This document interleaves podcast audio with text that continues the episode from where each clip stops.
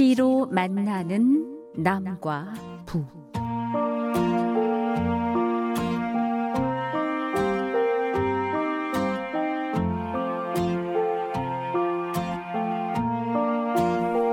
시를 통해 분단의 장벽을 넘어 서로의 마음과 마음을 이어보는 시로 만나는 남과 북, 이 시간 진행의 이장균입니다. 우리 한국 현대시의 태동부터 그 흐름을 샅샅이 훑어 살펴보는, 톱파보는 시간 함께하고 있습니다. 오늘도 시인이시고 문학평론가이신 이동순 영남대학교 명예교수님 모셨습니다. 교수님 안녕하세요. 여러분 한 주일 동안 안녕하셨습니까? 네, 3월의 마지막 주 월요일이 또 저물고 있는 밤입니다. 3월이 이렇게 또 빨리 우리 곁을 떠나게 되는데요. 새해가 밝았는데 언제 벌써 세 달이 이렇게 훌쩍 지났지 않은 그런 마음이 들면서 네. 아, 세월이 정말 마구 달려가는구나 그런 느낌이 듭니다. 뱀장어라는 물고기가 있죠. 길쭉하게 생긴. 네네. 미끌미끌하게. 그렇죠. 그런 느낌으로 이렇게 감지되는. 네. 그런데 그 뱀장어를 맨손으로 쥘 수가 있을까요? 어렵죠. 네네. 빠져나가죠. 절대 못 쥐죠. 네. 그 세월이라고 하는 것이 바로 이 맨손으로 뱀장을 잡는 것과 똑같더라고요. 그렇군요. 도저히 잡을 수가 없고 네네. 잡았다 싶으면 어느 틈에 빠져나가 버리고 네네. 이 선생님 말씀하신 것처럼 네. 3월이 왔다라는 느낌이 채 들기도 전에 네네. 3월은 이미 달아나고 있네요. 뱀장어처럼. 이렇게 확 와닿는 아주 그런 아주 재밌는 비유이신 것 같습니다. 네네. 그만큼 세월은 그렇게 우리 곁을 빨리 빠져나가기 때문에 세월을 좀 아껴야 되겠다. 우리가 뭐 돈을 아껴야 되겠다, 뭐 이렇게 뭐 뭘 아껴야 된다 이런 얘기를 많이 하는데 세월은 또 무심코 또 낭비하는 게 아닌가 이런 생각이 좀 들기도 합니다. 매 순간순간 어떤 아름다운 풍경도 즐기고 또 아름다운 시를 통해서 또 마음의 위안도 갖고 이런 어떤 감동의 순간들을 많이 쌓아가는 것이 또 세월을 아끼는 지혜가 아닌가 그런 생각도 드는데요. 오늘도 그런 네. 좋은 시를 한번 또 만나보도록 하겠습니다. 오늘의 첫 번째 시는 어떤 시인가요? 네, 이 고기 이름 뒤에 보면은 치자가 들어가는 고기가 꽤 많죠. 많습니다. 네네. 그 바닷고기로 치자면은 삼치, 뭐 공치, 갈치 이렇게 예. 있는데 민물고기 중에는 뭐 가물치, 네. 눈치, 네. 그다음에 또 뭐 얼음치, 네. 뭐 이렇게 그 치자가 들어가는 네. 아주 그 재미있는 그런 우리말들이 있습니다만 네. 젊은 한 시인이 길상호라는 시인이 아주 그 재치 있고 재미있는 상상력으로 네. 우리 몸 속에 굉장히 많은 작은 물고기들이 살고 있다. 아하. 이런 그 상상력을 불러일으킨 시가 하나 있거든요. 우리 몸 속에는 무지무지 많은 물고기가 잔잔한 물고기가 살고 있는데 네. 그놈의 이름이 바로 눈치라는 놈이다. 네. 그 눈치에 대해서 아주 재미있는 풀이를 한 우리 한국의 젊은 시인 길상호의 시작품 눈치를 준비했습니다. 네네, 함께 들어보겠습니다.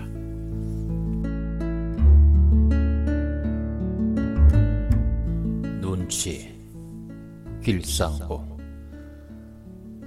눈치는 보일 듯 말 듯 아주 작은 물고기. 나는 배꼽이고 항문이고 눈에 띄지 않은 곳마다 눈치를 풀어 키웠다. 물고기는 배고픈 내게 밥을 물어다 주었고 때로 감쪽같이 숨는 법도 알려주었다. 눈치 때문에 가까스로 불행을 벗어나는 일이 많았다. 눈치를 보며 눈치를 따라가는 게 익숙해질 무렵 나는 서서히 살이 올랐다. 그러면서 몸속의 작은 물고기는 한 마리씩 죽어나갔다. 하나같이 배가 훌쭉하게 들어가 있었다. 눈치에겐 불안이 유일한 먹이였던 것. 나에게서 풍기기 시작한 비린내를 눈치채고 사람들은 하나둘 떠나기 시작했다.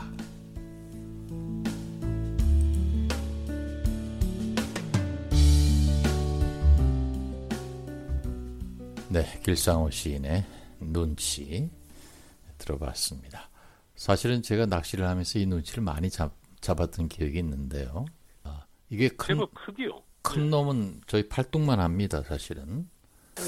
한국에는 금강 유역 같은 데서 저도 눈치를 한 두어 번 잡아본 적이 있는데. 아, 그러시군요. 막상 이게 매운탕을 끓여보니까 맛은 좀 없더라고요. 네네. 낚시꾼에게 인기는 없습니다. 그런데 이 눈치란 놈도 손맛은 괜찮더라고요. 네네. 성질이 급해가지고 굉장히 파닥거리고요. 잡아놓으면 또 빨리 죽습니다. 성질을 못 이겨가지고. 네네. 맞습니다. 참 이 길상호 시인의 네. 그 시에서 참 그 흥미로운 부분이 네. 이 내 몸 속에 있는 눈시라는 이 물고기는 네. 배고픈 나에게 밥을 물어다 주었다. 이 대목이죠. 가슴앓이입니다. 눈칫밥이죠. 눈칫밥. 네. 그다음에 그렇네요. 때로 감쪽같이 숨는 법도 알려주었다. 아하. 우리가 살아가다 보면은 크고 작은 많은 위기 이런 데 봉착하겠죠. 네네. 뭐 누군가가 나를 통제하는 누군가가 막 소리를 칠 때 얼른 숨어버리는 36개 줄행랑이 상태일 때가 있죠. 네네. 그런 대목들. 네. 눈치 때문에 불행을 아슬아슬하게 벗어나는 일이 많았다. 네. 위기를 감지하고 재빨리 도망치는 것이 바로 눈치가 나한테 알려준 것이다. 아, 그렇군요. 재미난 이야기입니다. 네, 네. 네. 아주 재미있게. 네. 이 시의 또 후반부가 네. 눈치에 아주 익숙하고 눈치를 잘 보는 그런 어떤 모습으로 참 살아가게 되었을 때 아하. 점점 이제는 눈치를 안 보게 되는 그런 시의 모습으로 스타일이 달라진 것이죠. 살아갈수록 그렇군요. 나이가 50이 넘어가면서 사람이 좀 뻔뻔해지지 않겠습니까? 아, 그렇군요. 눈치를 봐야 되는데도 눈치를 안 보는 미련둥이라든지 아주 뻔뻔한 인간들이 주변에서 많이 보이는데 아하. 그만큼 눈치는 이제 더 이상 한 인간의 몸속에서 살아갈 터전을 잃어버린 거죠. 배가 쭉 들어가 버리고 그렇군요. 눈치는 이제 자기 터전을 잃어버리고 또 사람들은 눈치 없는 인간에게 이제 썩어가는 생선 비린내가 난다. 이런 네. 이 시가 상당히 아주 놀라운 네. 그런 그 어떤 풍자, 비판과 풍자가 들어있죠. 그렇네요. 확실히 젊은 시인들의 표현이 상당히 날카로운 그런 것이 느껴지네요. 이 길상호 시인이 네. 충청남도 논산 출생인데요. 한번 264 문학상 심사를 네. 제가 이렇게 본 적이 있었는데요. 네. 그때 이제 길상호 시인이 장래가 촉망되는 젊은 시인상이라고 하는 네. 그 분야에서 수상자로 결정이 되었고요. 아하. 그리고 그 이듬해에는 지난해에 수상자였던 사람이 이듬해에는 심사위원 중에 한 사람으로 추천이 자동적으로 되게 되어 있습니다. 네. 그때 이제 길상호 시인을 같이 대등한 자리에서 만나보게 되었는데 아주 체구가 작고 좀 깡마르고 눈빛은 반짝반짝하면서 아주 재능이 있어 보이는 그런 인상을 받았습니다. 그렇군요.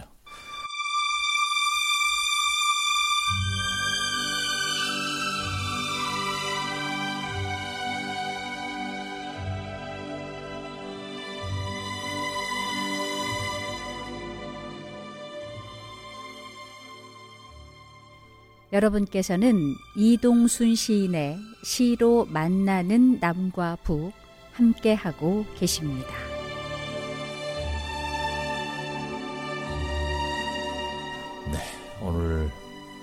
첫 번째 시로 길상호 시인의 눈치.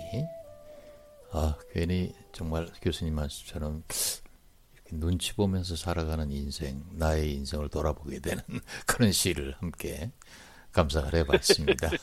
네네. 자, 오늘의 두 번째 시로 넘어가 볼까요? 어떤 시인가요? 네.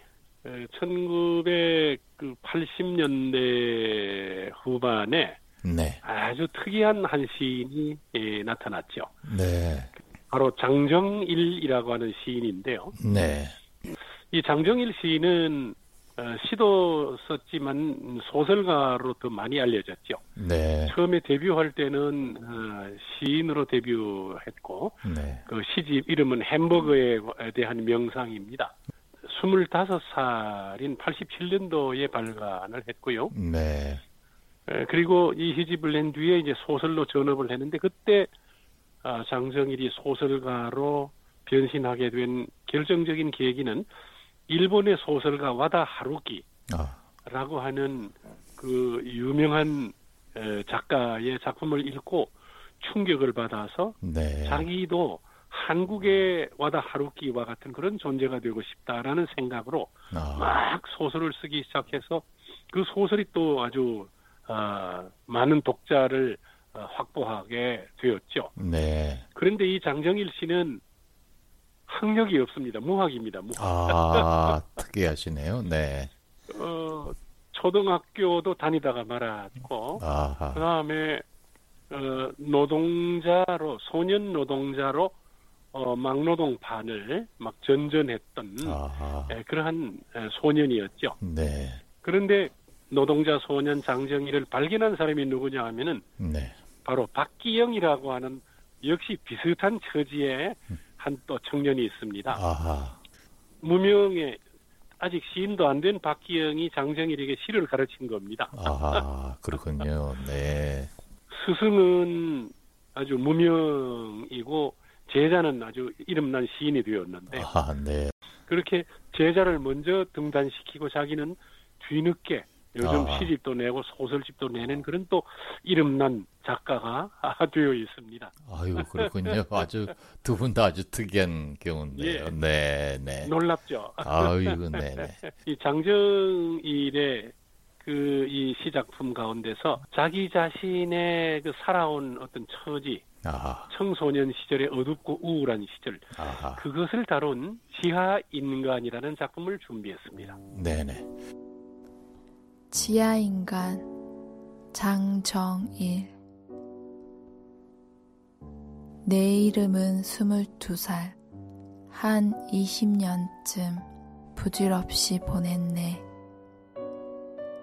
무덤이 둥근 것은 성실한 자들의 자랑스러운 면류관 때문인데 이대로 땅 밑에 발목 꽂히면 나는 그곳에서 얼마나 부끄러우랴. 후에 뼈들이 바위 틈 열고 나와 가로등 아래 불안스런 그림자를 서성이고 알만한 새들이 자꾸 날아와 소문과 멸시로 얼룩진 자풀 속 내 비석을 뜯어먹으리. 쓸쓸하여도 오늘은 죽지 말자. 앞으로 살아야 할 많은 날들은 지금껏 살았던 날에 대한 말없는 찬사이므로. 네, 장정일 시인의 지하인간 들어봤습니다.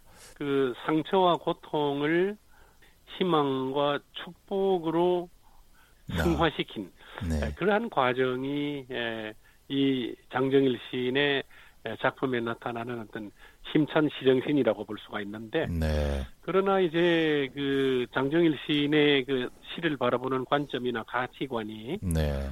모더니즘이라든가 포스트 모더니즘 이런 쪽에 네. 굉장히 어떤 깊이 있는 관심을 가져서 문학적 건강성, 문학적인 어떤 보행의 어떤 순조로움 이런 것에 있어서는 조금 불안한 기색을 보이는 것도 사실이거든요. 아, 그렇군요. 네, 네. 이 시에서 보면은 이제 무덤이 둥근 것은 성실한 사람들이었던 그것을 상징하는 면류관으로 네. 표현한 그런 것인데 그 땅 밑에 나는 이렇게 썩어서 뼈가 이렇게 막 나오는 이러한 모습이 얼마나 참 초라하고 그런 것인가. 그래서 어떤 무덤의 그 둥근 부분과 안에 그 썩은 그걸 잘 어떤 대비시킨 면에서는 또 새로운 느낌이 들고 이 시가 또 햄버거에 대한 명상인데 햄버거 자체가 이렇게 둥그런 네. 게 또 무덤처럼 생겼기 때문에 그걸 바라보다가 또 이런 시를 쓴 게 아닌가 그런 생각도 들고요. 네. 햄버거에 대한 명상이라는 제목도 굉장히 좀 네. 기상천외하지 않겠습니까? 그렇습니다. 그래서 네, 네. 그 시집이 그 청년기 세대들 독자들이 막 아주 열심히 읽으면서 무엇이든지 무슨 자풀에 대한 명상 아니면은 뭐 또 화장실에 대한 명상 네. 이런 스타일로 구조화를 많이 시켰고 네. 장정일이네 어떤 그 산문집 가운데 네. 너희가 재즈를 믿느냐라고 하는 저서가 있거든요. 아하, 네. 그래서 이것도 일종의 와다 하루키의 어떤 어법의 영향이라고 볼 수 있는데 네. 그 장정일의 그 책 제목을 가지고 많은 사람들이 너희가 나를 믿느냐, 뭐 너희가 문학을 믿느냐, 너희가 찐빵을 믿느냐, 뭐 이런 식으로 네. 굉장히 네. 하나의 어떤 스타일로 고정을 시켜서 유행으로 만들었던 그런 과정도 있었던 것인데요. 네. 제가 그 한 여러 해 전에 네.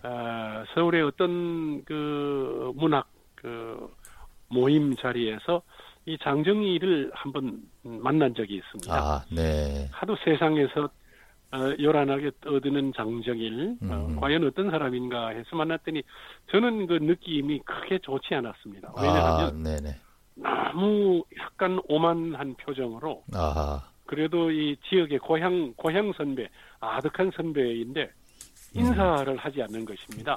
그래서 가만히 있기가 수목해서 아유 장정일 씨 네, 고향 후배 반갑습니다라고 했더니 뭐 이렇게 흘낏 바라보고 네라고 한마디만 딱 하더라고요. 아, 인사도 없고. 아 그렇군요. 그리고 뭐 다른 곳을 이렇게 바라보고 있는데 굉장히 무시하고 뭐 뭔가 멸시당하는 그런 기분 아하. 그런 걸 느꼈죠. 아 그러시군요. 아마 청년기 시인의 네. 오만한 그런 모습이 아닌가 네. 싶어서 네. 공손함이나 어떤 무슨 자기를 낮추는 이런 모습. 무슨 경의를 표하는 모습 이런 것은 전혀 발견하지 못했죠. 네, 네. 그 시인이 된 과정이 이제 일반적으로 보통 그 길을 걷는 기존의 어떤 시인들과는 너무나 다르게 또 시를 배우고 문단에 나온 네. 그런 분이고 그래서 문단에서도 어떤 문자적인 그런 시인으로 많이 이렇게 얘기를 하는데 아무래도 그렇죠. 예. 네. 정통이랄까 어떤 기존의 시인들이 걸어온 길과 너무도 또 다르게 이렇게 중간에서 들어온 시인이기 때문에 일상의 어떤 평범한 상식적인 어떤 시인들, 문인들의 그런 모습에서는 좀 벗어나는 부분이 있겠다 싶은 그런 느낌도 있네요. 그런 어울림은 없고 네. 이 장정일이 책을 냈다 하면은 네. 뭐 장정일의 독서 일기를 비롯해서 뭐 장정일이 내는 책은 기본적으로 수만 부를 찍는다고 하더라고요. 아, 네. 그 정도로 그 광범한 독자층을 형성하고 있는데 네. 아마도 그 장정일 그 문학 세계가 지니고 있는 그 강렬하고도 아하. 예상을 뛰어넘는 어떤 그 자극성. 네. 이것 때문에 독자들의 그런 폭발적 반응을 유발하는 게 아닌가라는 생각이 드네요. 네네. 장정일 시인 같은 경우에는 그런 독특함, 강렬함으로 또 대중들의 인기를 얻지만 시인으로서는 어떤 자기의 어떤 그 문학관이랄까 인생관이랄까 꾸준한 시를 추구한 하나의 줄기를 또 세우는 게 중요하지 않을까 싶은 그런 생각도 듭니다만은 네네. 그렇습니다. 네. 자, 오늘 시로 만나는 남과 북에서는 길상호 시인의 눈치라는 시와 또 장정길 시인의 지하인간 두 편의 시를 또 저희가 함께 감상해 봤습니다. 오늘도 시인이시고 문학평론가이신 이동순 영남대학교 명예교수님 함께해 주셨습니다. 교수님 감사합니다. 여러분 안녕히 계십시오.